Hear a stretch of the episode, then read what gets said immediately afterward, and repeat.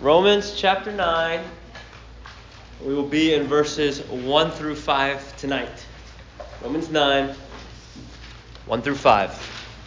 Please follow along with me. Paul says, I'm speaking the truth in Christ. I am not lying.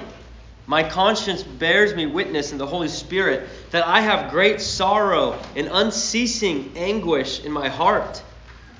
For I could wish that I myself were accursed and cut off from Christ for the sake of my brothers, my kinsmen, according to the flesh. They are Israelites, and to them belong the adoption, the glory, the covenants, the giving of the law, the worship, and the promises. To them belong the patriarchs and from their race, according to the flesh, is the Christ, who is God over all, blessed forever. Amen. We pray for us in our time together in God's Word. God, you are so beautiful and awesome and holy and amazing. Lord, we're humbled as we come here to worship you together. We're humbled as we approach your Word. We ask for your great grace we ask for your Holy Spirit to work in our hearts. We ask, God, that it would be your words and your truths that change us tonight for your glory. We pray in Christ's name. Amen. Amen. Well, here in Romans 9, we find ourselves kind of in the next checkpoint in our journey through Romans. It's been a long journey, and here we are now, chapter 9, in a checkpoint. Paul had just finished in chapter 8. If you remember, we spent a long time in chapter 8. It just finished such a, a beautiful, a, a wonderful, a, a strong statement of God's love and his faithfulness and his security for the Christian. And really, it would seem as if you could just go straight from chapter 8 and jump right into chapter 12, where the application begins. You're going to see that whenever we get there in chapter 12, of just here's all this great theological truth, here's this great praise of God, and then just jumping straight into application chapter 12. In fact, some people, they feel as if, uh, some scholars even, they, they say that or wonder if chapters 9 through 11 are misplaced for some reason or in some way. Uh, that's this interruption in the letter. Some even go as far as to say that they believe chapters 9 through 11 are, were, was like scrolls, like, like a different sermon that Paul would carry around with him, and then he just inserted it in here uh, in between chapters 8 and 12. I, I, don't think there's really strong evidence to that being true. Uh, you'll see it does feel like there's a shift here, but I, I actually think chapters 9 through 11 is really just a wonderful picture and support and explanation of what Paul's been talking about this whole time. One point that Paul made very clear earlier in this letter is that no one is saved based on their heritage. For instance, you might remember that earlier, he was talking about that. That just because you're a Jew, as he said earlier, it does not mean that you have inherited eternal life. Now, naturally, this would bring up many questions. If he's saying, well, if you're saying to the Jew, just because you're the nation of Israel, just because you're a Jew, that does not mean you have eternal life. Then the question would be asked well, wasn't Israel God's chosen people? Didn't God make a promise to save them? If you don't have eternal life based on your heritage, then, then what does that mean for Israel, God's chosen people? What is Israel's place in God's plan of salvation? Has God failed to save the Jewish nation as he promised he once would? These questions would naturally arise. And Paul answers, I think, that question or these questions with an emphatic no. No, God has not failed to keep his promise. God always keeps his promises, including the promise and the promises that he's made to Israel. Now, it's going to be important for us to understand correctly what exactly these promises were, first of all. What exactly do they mean? And how exactly did and is God fulfilling these promises? I think that though that's, that's where a lot of people go wrong, understanding what exactly these promises are. And we're going to answer those questions as we look at the next three chapters, chapters 9, 10, and 11. We're going to be talking a lot about Israel. You're going to see a lot of, he quotes a lot of Old Testament in these next few chapters. But Paul makes clear in these chapters that God is consistent, that God is faithful, and he is true in fulfilling all of his promises. Whether it's found in the New Testament or the Old Testament, God keeps his promises. And I think Paul does so really with such elegance and balance and grace that we're going to see in these next few chapters. But tonight, we're going to see Paul's thesis to this next section of chapters 9 through 11. And in this thesis, we're going to see Paul's deep anguish and concern for Israel as they have rejected Jesus as the Messiah. And then Paul, Paul follows that up by talking about the advantages that Israel does indeed have by being God's chosen people. All right? So it's going to, the next few chapters can be very historical, very heady, so hang in there with us, all right? So just two main sections. The first is anguish for Israel, verses 1 through 3. So going to be two main points and two subpoints per main point.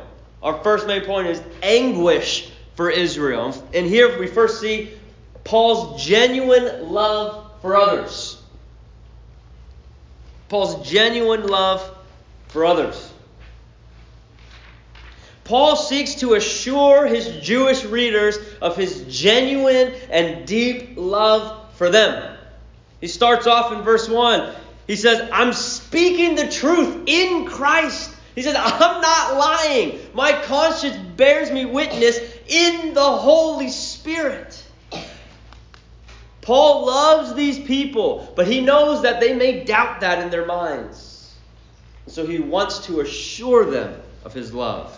In fact, he mentions two persons of the Trinity, Christ and the Holy Spirit. He tells them he's not lying. He tells them he's being genuine in his love for them. He doesn't want to just teach them knowledge, but he wants them to know his love for them. He wants them to know that he's being genuine. So he seeks to assure them, specifically his Jewish readers. And the reason he seeks to assure them is because he's concerned that there might be some doubt of his genuine love for them. Many of the Jews hated Paul. Now, why? Why would the Jews hate Paul? Let's remember what's happened.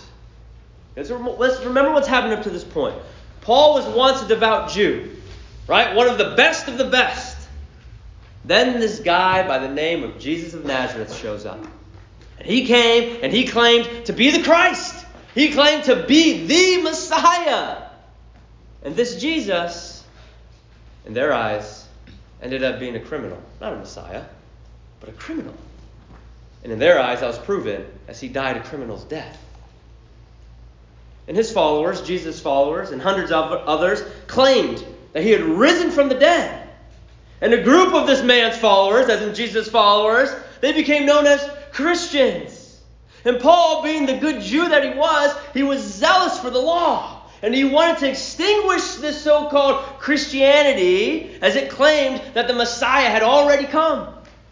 And so he was zealous for the persecution of these people of this small group called Christians. And he would uphold the law and not allow people to follow this false Messiah, as he would claim. But then something happened to Paul. He claimed to now have seen the risen Jesus. And since that point in which he says, I've seen him, I've seen the risen Jesus, he stopped persecuting this group called Christians. And instead, he joins them. And not only does he join them, but, but he preaches a gospel, not of law like he once did, but now of grace. And not only does it preach a gospel of grace, but this gospel is preached to both Jew and Gentile. They're not allowed to hear this gospel. See, before Paul would have said salvation is for the Jew and for the one who keeps the law. Now it's for the Jew and Gentile? And it's a gospel of grace? See, from the Jews' perspective, Paul is now zealous for the spread of a false religion called Christianity. But not only is he spreading it to the Gentiles, as that was his primary ministry, but he's also sharing it with the Jews. And as a result of all this, it earned him a bad reputation with the majority of the Jewish people. Many claiming that he's anti Jewish. Many claiming that he's a traitor to his own people. Remember, he was the best of the Jews. And now he's doing this instead. A man who was once fervent in keeping their religion pure was now against their religion and poisoning their people with a false teaching called Christianity. That's how they would view it. And so they hated him. And they set themselves against him. These Jewish people have become his enemy. In fact, in 2 Corinthians, Paul writes that five times he received from who? The Jews 40 lashes less than one.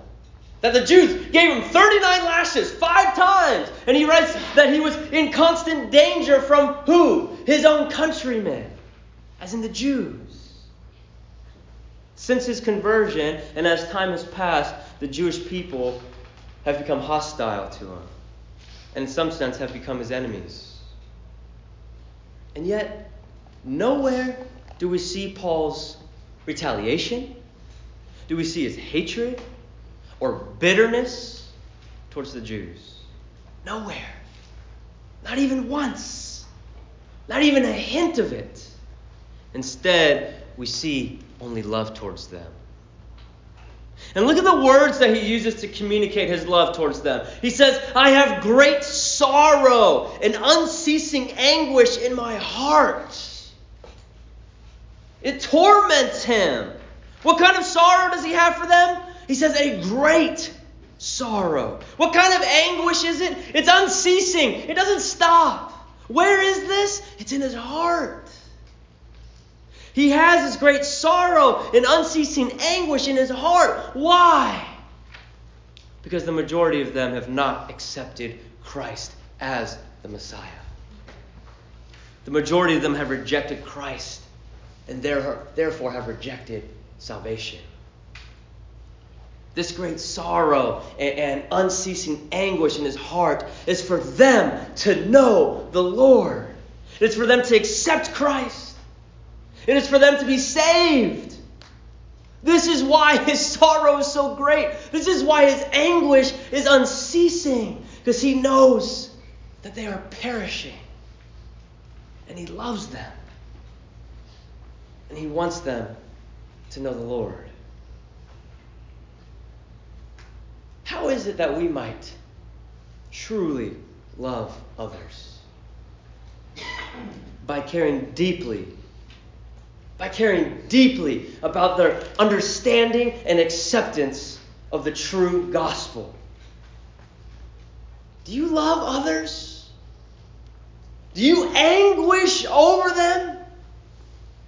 Do you have a deep sorrow and hurt and pain and concern for those who do not know Jesus and therefore are perishing because of it? I feel that at times we become maybe frustrated at the unbeliever. Or, or we become upset at the unbeliever, or impatient, or even prideful. Maybe most of the time we become apathetic or just nonchalant about it. We stop caring about the fact that they are lost, that they are perishing, that they don't know true joy. It becomes their problem, not ours. Why do we not care so much for the lost? Is it because we don't believe that they're actually perishing? Is it because we, we don't believe that the gospel has the power to save them? Is it because we don't believe that they're worth our time? Like, what is it? Why don't we care for the lost? I think it's because we don't think like Jesus. Because we don't love like Jesus. And because we're too consumed with ourselves to think about the greatest need of those around us. If you are a Christian, you have been shown the greatest love ever and have been given grace beyond measure. You've been given eternal life and you've been given the good news of the gospel. And what are you going to do with that? Just hold on to it? Just bury it? While those around you are on their way to eternal death? Do you love others? Do you love them? then share the good news of Jesus Christ and let His Spirit work according to His will. Whether that be those close to you, family members, friends, neighbors, whether that even be your own enemies. In fact, remember, Christian, remember when God first loved you? What did it say when we were in Romans 5, chapter 10, uh, chapter 5, verse 10? That God loved us even while we were his enemies. In the same way, we ought to love our enemies as well. We aren't to love just those who are closest to us, who are going to love us back. As Jesus says in Luke 6, that non believers do that. They love those when they expect to be loved in return. But the followers of Christ ought to love those who do not love back. And what better way can we love others than to share with them the good news of Jesus Christ and the free gift of salvation found in Him? Think about those who you consider your enemy. Think about those who have wronged you. Think about those who, who are out to get you. Think about those who, who, who they're, they're just difficult to live with. Do you wish salvation upon them? Do you pray for the salvation upon them? Do you participate in sharing the gospel with them? Do you anguish over them? Remember, these Jews had become Paul's enemies. These Jews sought to kill him. These Jews gave him 39 lashes five times. And yet he loves them. And he anguishes over them, desiring that they would be saved and that they would be in eternity with him. Like Paul, have a true genuine love for others. A love that desires more than anything else for them to know the gospel. Love others. Secondly, what we see in the anguish for Israel as we see Paul's sacrificial love for others. First, we've seen Paul's genuine love for others. Now, Paul's sacrificial love for others.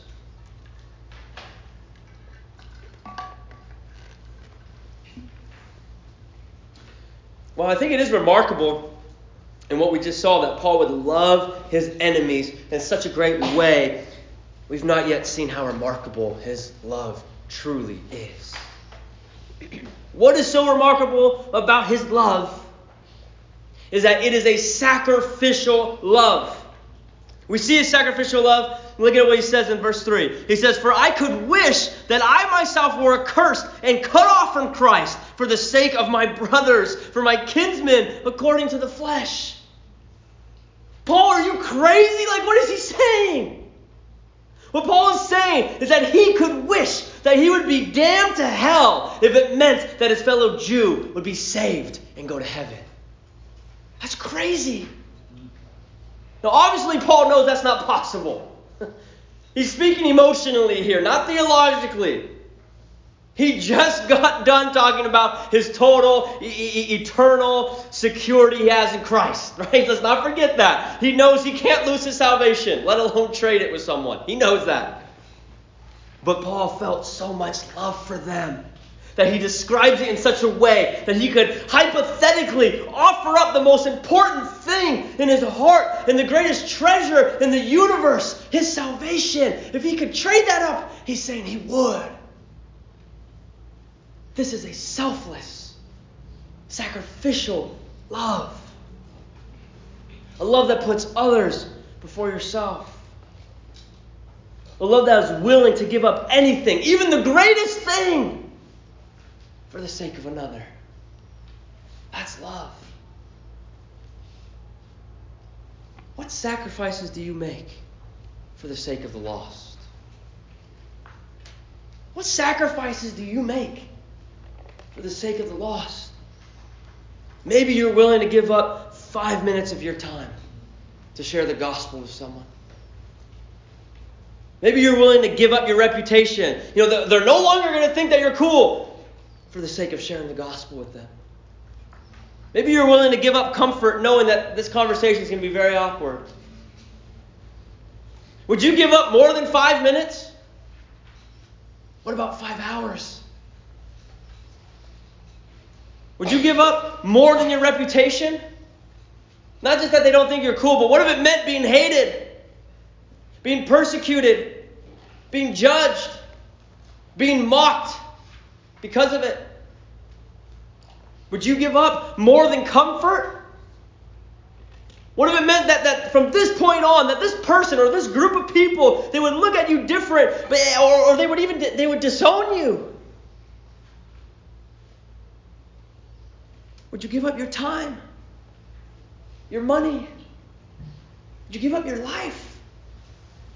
Would you be willing to lose? Would you be willing to give up anything for the sake of the gospel?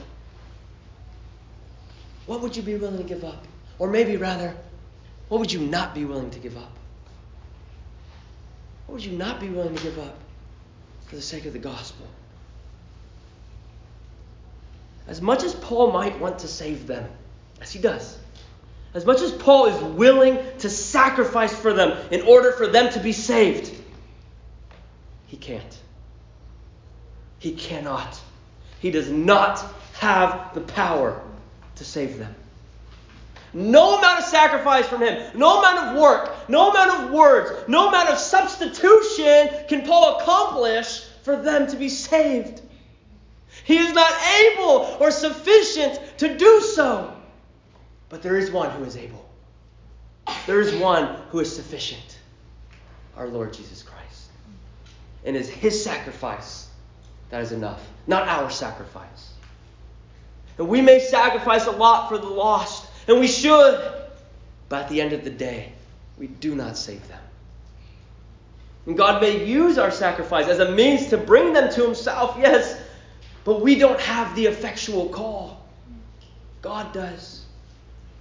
We have the responsibility of the universal call that we talked about a few weeks ago. Thank God then for the sacrifice of Jesus Christ. It is because of his sacrifice that we can be saved. That God came and added humanity to himself, and he lived a perfect, sinless life, and he died on the cross on our behalf. That his sacrifice was a substitution for our life. He died so that we can live. And this sacrifice was sufficient and it's complete so that there's nothing more that we that we need to do or to add to it.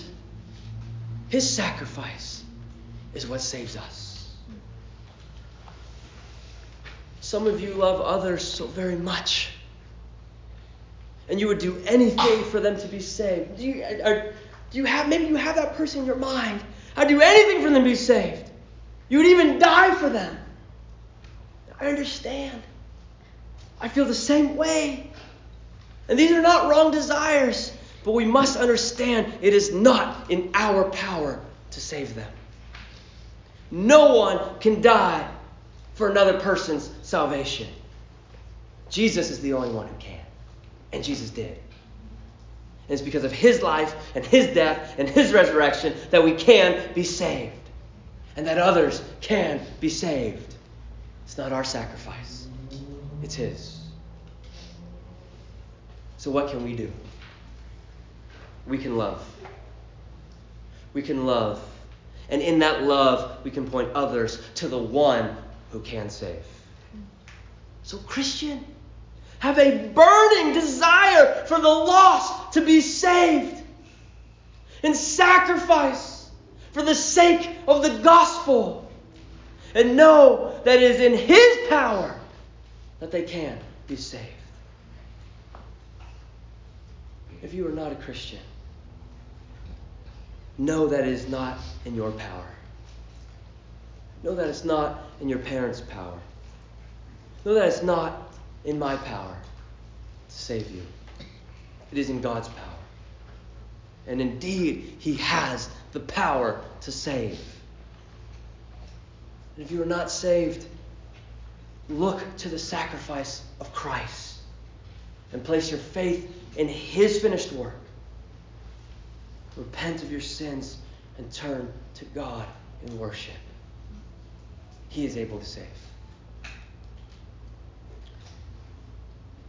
So we see the anguish that Paul has for Israel. Next, we see the advantages for Israel. First, we see the anguish for Israel. Now we see advantages for Israel, verses 4 and 5. Advantages for Israel. Two points here. The first is this that these advantages have value. These advantages have value.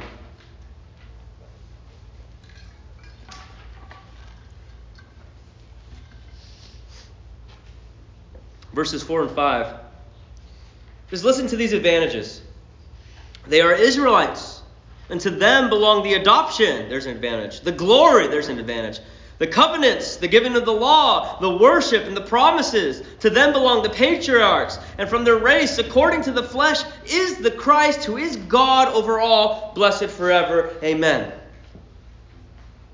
As Paul has already mentioned earlier in this letter, he, he's about to discuss even further how the Jews, God's chosen people, do not have eternal life through their ceremonial rites, through their heritage, through their tradition, etc. He does, however, want to make clear that there are benefits, there are advantages to being God's chosen people. That's what we see in these two verses. In the, these two verses, they, they highlight eight advantages for Israel. Some do eight, some do nine. I went with James Montgomery Boice. He did a really great job, I thought, of outlining the eight. So I'm taking this from him, how he breaks down the eight points, the eight advantages for Israel. So bear with me. We're gonna, it's going to be rapid fire of these advantages. Then we'll get to application. The first advantage we see is the adoption of sons. Is for Israel, the adoption of sons. And this is the only place in the New Testament where adoption is used to refer to Israel. It's typically used to refer to believers.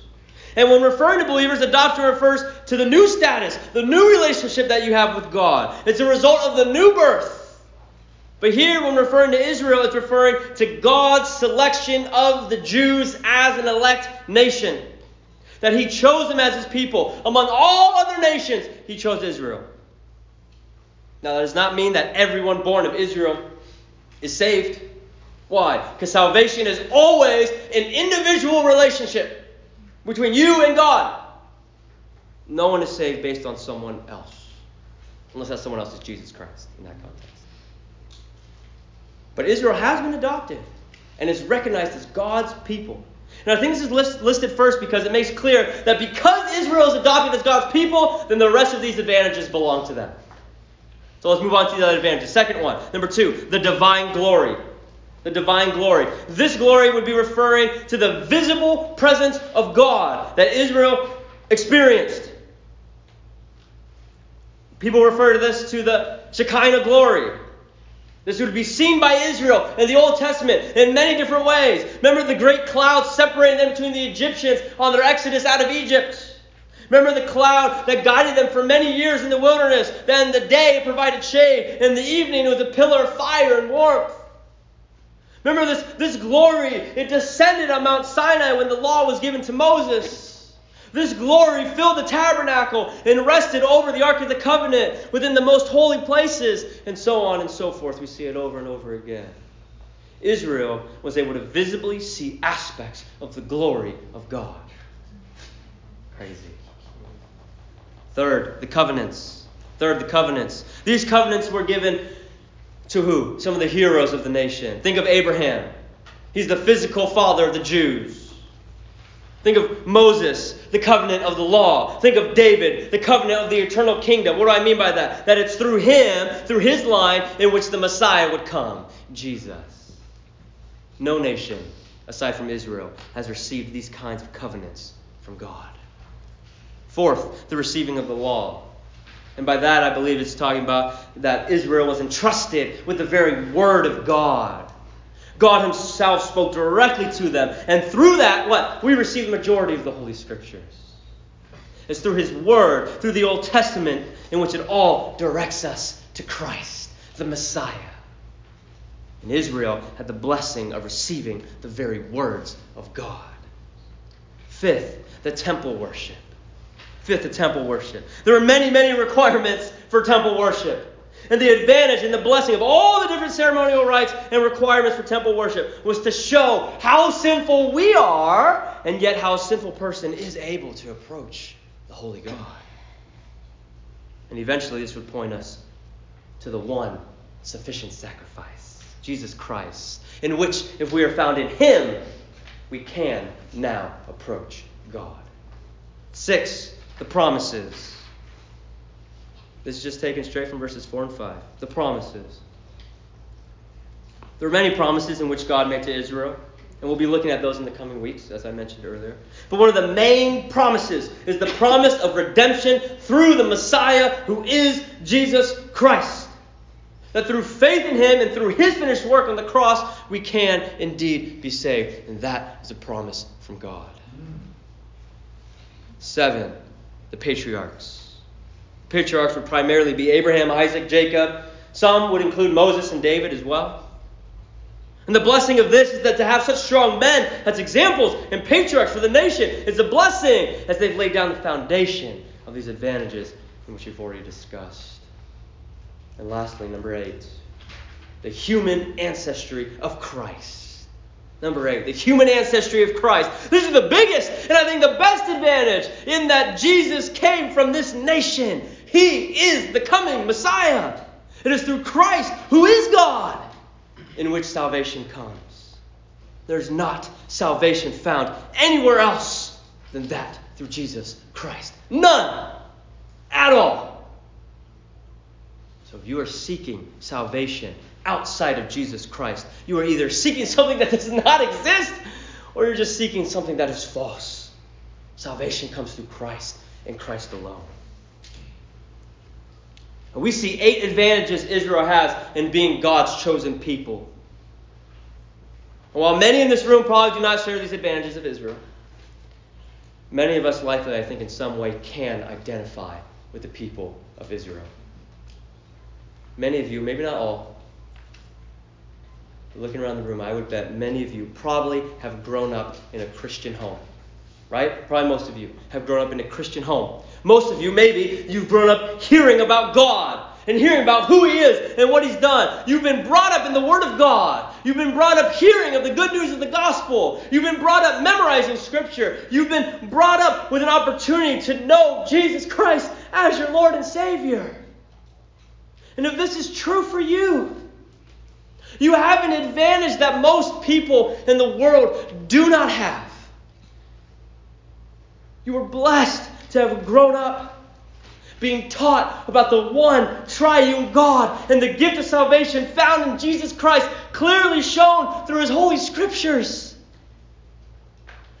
There are many who do not have this blessing. There are many who live their whole life never seeing a page of the Bible, never hearing the sweet news of Jesus Christ. And here you are. In the United States of America, Bibles all around you, literally all around you, hearing about the goodness and the greatness of God. What a blessing!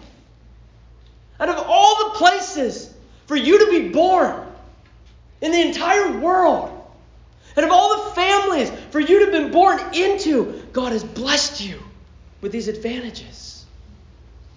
Be thankful for these advantages. Now, maybe you're here and you don't come from a Christian family. That's okay. I'm thankful that you are here right now and are able to hear the good news of Jesus Christ. Even that is a blessing far more than we deserve.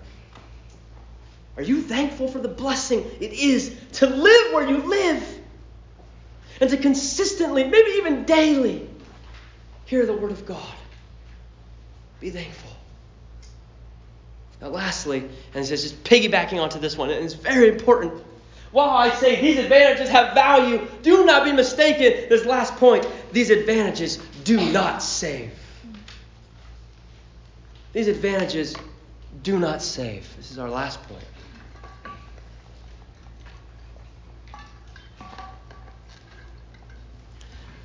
Despite all the advantages Israel had, the nation was not saved.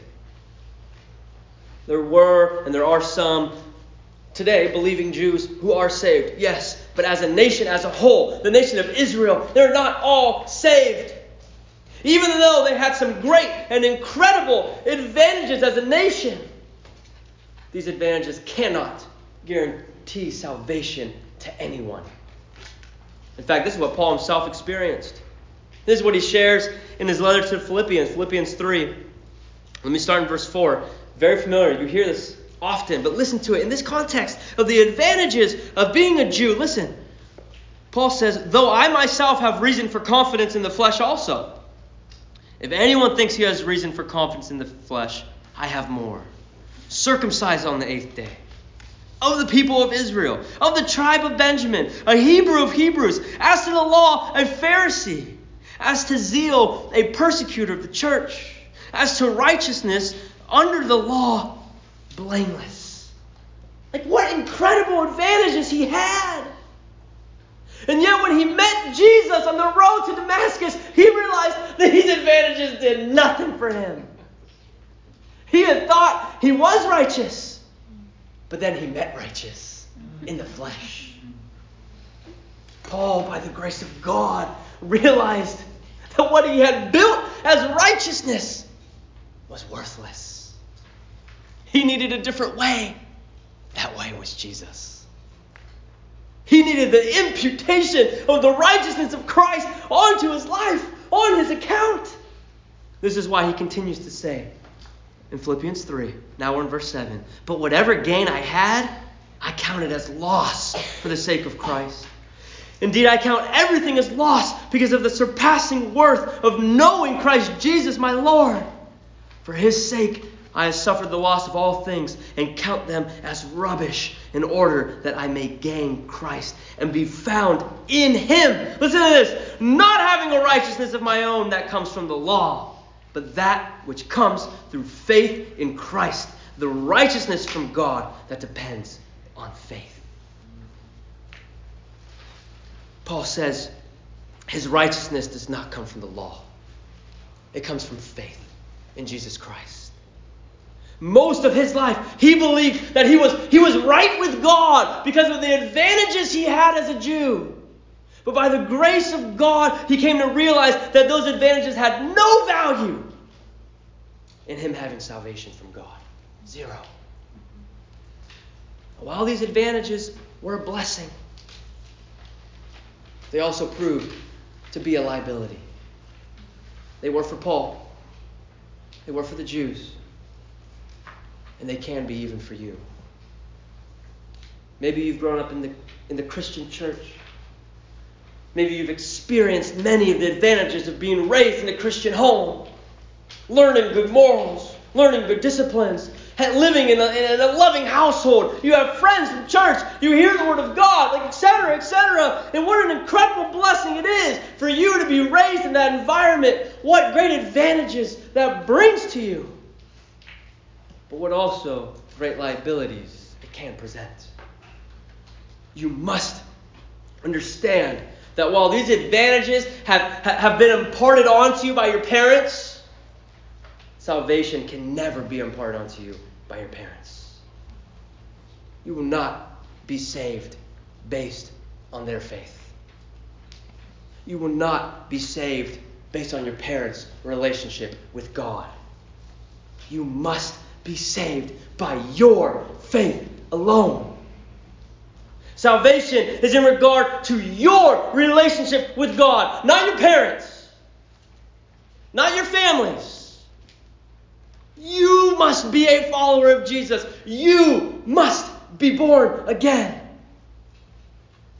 Do not think that you are right with God because of the spiritual blessings and advantages that you've received.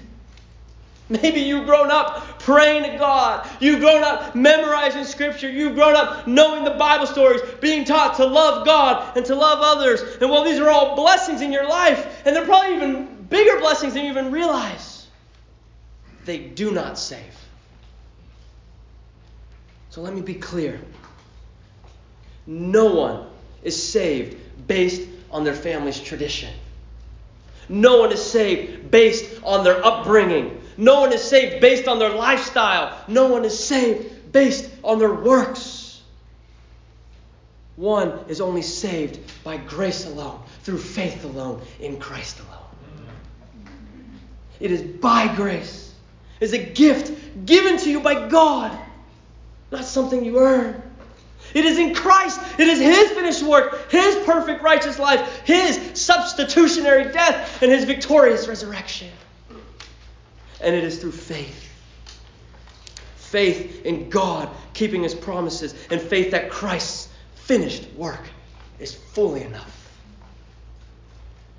There's nothing else you need. There's nothing to add. Jesus is enough. So, by the grace of God, place your faith in Him. And don't get me wrong. Maybe for many of you, God, God used these advantages and these blessings as a means to bring the gospel to you. Yes, amen. Maybe God used these as a means to save you. But these things never saved you. God is the one who saved you. If you are a Christian, Thanks be to God that He showed grace to you and He saved you from your sins. Well, as we close, as we look at, at this next section, as, as we begin this next section of Romans 9 through 11, we look at the promises made to Israel. And first, we see that Paul has a deep love for these people as they've rejected Christ as the Messiah. And Paul desires that they would accept Christ and be saved. And second, we see that while being born to this nation does not save you, it does bring great advantages. These advantages do not save. So, in light of these things, I just want to leave you with two things in mind, and then we'll be done. One to the Christian, one to the non Christian. The first to the Christian Christian, have a deep anguish, a deep love, a genuine love for the lost. You've been given eternal life. Praise God. There are people around you who are perishing. They need to hear the good news of Jesus Christ. Do you love them enough to sacrifice what is needed to be sacrificed in order to share the gospel with them? Love them. May your heart ache for them. Be faithful to the call to spread the gospel to those around you. Secondly, and to the non Christian, non Christian, you have experienced, most likely, great blessings, great advantages in the Christian environment. But know that none of this saves you reading the Bible, knowing the truth of the Bible, talking like a Christian, acting like a Christian, looking like a Christian, none of this saves you. It is Jesus who saves. Do you have a personal relationship with Him? Do you? Have you placed your faith in Him? Have you repented of your sins? Salvation is found in Christ, in Christ alone. So let us have a love for the lost. Let us give God praise for salvation that is found in Christ alone. Let's pray. God, we thank you that there is salvation in Jesus Christ. Lord, I pray that you would give us a heart that anguishes, that, that, that has a deep love and concern for the lost. God, give us boldness to share the gospel. Give us boldness to sacrifice for the sake of your gospel. Lord, thank you for the blessings that we have to live where we live, to have the freedoms that we have. Lord, to have your word so accessible. Thank you, God. Lord, I pray that we would not rely on these advantages as if they save us, but God, that we rely solely on Jesus Christ. Lord, I pray that your Spirit would continue to convict us and work in our hearts to your glory and your praise. In Christ's name, amen. amen.